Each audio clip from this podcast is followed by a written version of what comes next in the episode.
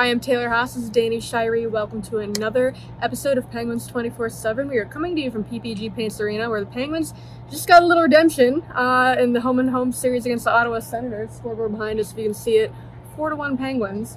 Uh, two big storylines in this game. They got two huge uh, returns from injury in Tristan Jarry and Jeff Petry, but Tristan Jarry has to be the story in this one, just with like the number of shots. He's great. So he didn't look like he missed a beat. Uh, well, unless they change, uh, so they did take a couple of shots away from the Senators, but uh, Jarry's coming away with 40 plus saves after missing several weeks. I mean, that that's just super impressive, regardless yeah. of of the time he missed, but especially because he was dealing with some sort of lower body injury that mm-hmm. you know kind of affects your movement a little bit and your mobility. But Jarry was out there; he was aggressive. Yeah. It looked like he was moving around incredibly well, and I, I, think Sullivan even mentioned it after the game. It's like you know, he sometimes it looks like he's not coming up with these crazy saves just because he's he positioned himself leading up to those shots to to be able to take them in and, and be in a be squared up to those shooters. So it doesn't necessarily look like he's out there robbing guys, but he was just super sound all night.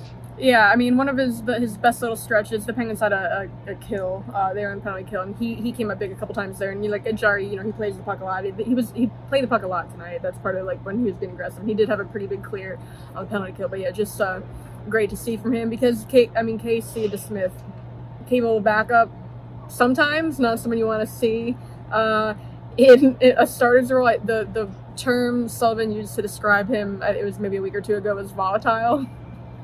doesn't sound too great. I, I, that is fair, but uh, again, goaltenders in general in the NHL, their performance is extremely volatile. And then after you get past those, you know, top thirty or so, or really even the top twenty or so goalies around the league, it's it's like this all the time. Yeah, and then uh, the other return, uh, Jeff Petry, uh, kind of surprising because morning skate this morning, he didn't even take line rushes. He was on the power play. I know, you know, he said uh, they're going to wait to see how he responded to that to see, you know, he's a game time decision. Obviously, coming back from that wrist injury, he's been out a couple weeks. Uh, and I mean, his biggest impact is on the power play.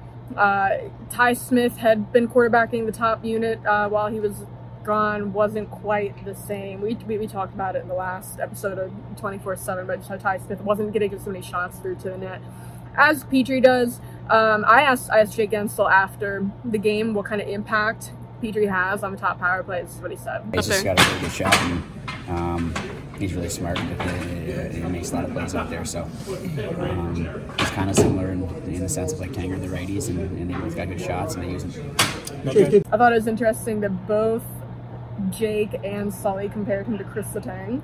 Uh, you know, just in terms of like the minutes he can play, but then also just being able to get shots through to the net. That was that was evident in this one, I thought. No doubt, and and Sullivan even said it as well. It's like he, it's just his presence out there. You could you could feel it the second he was out there on the ice, and you know after these past several weeks of, of everybody watching a Dumoulin and Smith pairing trot out trotted out over the boards. Not that they didn't play, you know, pretty well in the overall grand scheme of things. There's just something different about seeing Petry out there and knowing like, okay. You, he's not Letang, but you can still trust him in all those situations. And, and even to your point on the power play, there's there's just something different about Jeff Petry bearing down through the slot, winding up for a slap shot versus a, a wrister from Ty Smith up at the point. Yeah, not to keep knocking, you know, Ty Smith, but I I don't think we see him again, uh, at, at, least in, unless injury, another injury necessitates it.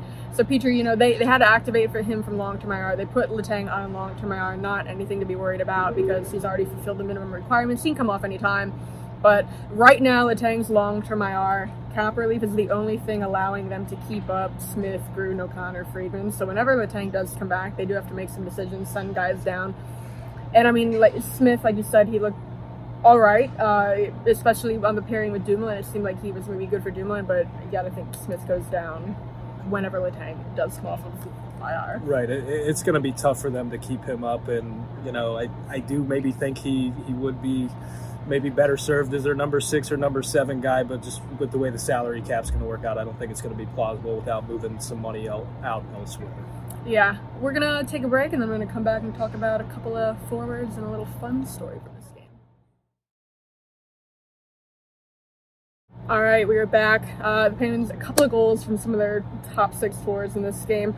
Start off with Jake Guentzel, two, two goal night from him. Just, just what do you see from him in, in his line? It, it was a, a bit of an interesting night for the first line because, especially about halfway through the game, it was like they haven't, you know, really created a whole lot tonight. It, Sidney Crosby still seems to be in a in a little bit of a funk, and again, his funk is better than 95% of the league could even hope for their performance to be at. Um, but it, it, definitely seemed like they were struggling a little bit. But on the chances that they did have, Guentzel ended up burying two goals on the night. He's up to 20 goals on the season. He's back at a, a 40 goal pace over a full season. Um, and and the first goal he scored, especially a nice little snap of the wrist flying down in off the rush, and that's something that we haven't seen a whole lot from him this season versus at least what we've been accustomed to. So it was really nice to see him unleash there and, and get rewarded for the chances that they were able to create tonight.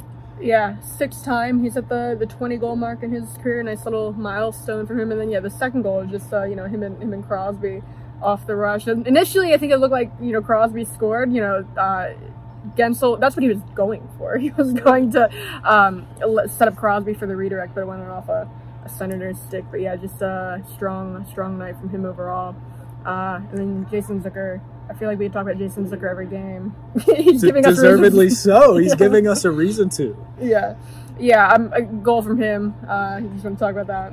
yeah, I, I mean, uh, aside from all the, the great things that, that Zucker does, whether it's in the defensive zone or, or on the forecheck to allow Rickard Rakell and Evgeny Malkin to kind of flaunt their skill a little bit. The fact that Zucker is, is putting up the points that he has this season and now he's chipped in with 13 goals at this point, it's just absolutely huge. And, and he definitely wears his heart on his sleeve.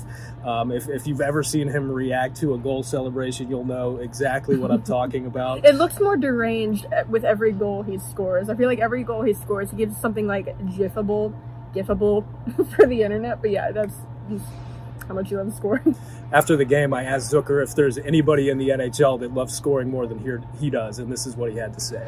Probably. Uh, you know, it's just fun. You know, it, it, scoring goals is why you play the game, and um, you know, winning games, winning cups. I mean, that's that's the goal. You know, out here. So for me, you know, I know scoring goals helps win games. That means you're going to hopefully win a cup later on. So for me, it's just been a lot of fun. But I, I got to give credit to Gino and Rax and the rest of my teammates. They're the ones that helped me do this. Jason. I think that right there just goes to show how much he really means to this team and, and how much he cares about winning. And, and obviously, he does love scoring it, but like he just wants his team to win, what, whether that means he's got to go out there and block 10 shots or whether he's got to score a couple of goals. Yeah, the, the biggest energy guy on this team. I feel like if you listen to him talk, it might not come off just because he is very low key, kind of serious when he when he actually talks in interviews, but. Um, when he like just you can hear him like during practices. Like even when we're here and we're far away from the ice he's he's so loud. He's the loudest guy in the locker rooms after they win. Uh yeah just uh he means a lot to this team. Fun storyline from this game. This was the first time that Pio Joseph and Mathieu Joseph brothers Mathieu's the older brother they played against each other at the NHL level. They played each other once in the AHL they played each other 11 times in the Q so no strangers to that. Um should have happened in Ottawa. Mathieu is a healthy scratch but uh, yeah, in, in this game, a hilarious moment in, in the third period. They took high sticking minors against each other. Uh, it, it they, they came together. Both of them took a stick to the face. Both of them went to the box. Po did admit after the game that he hit himself in the stick with, in his face with, with his own stick. So he said Mathieu shouldn't have gotten a penalty, but he's like, but it's it's pretty nice that he did because then it made it a four on four. But uh, I mean, they showed his parents um, uh, on the broadcast, and they're just cracking up in the stands. And then you could see them like talking, like Pio and his brother talking in the penalty box. And I, I asked him after the game, I was like, "Wait, what was that all about? Like, was he chirping you or that?" And Pio was like, "No, I was letting him know that I high sticked myself."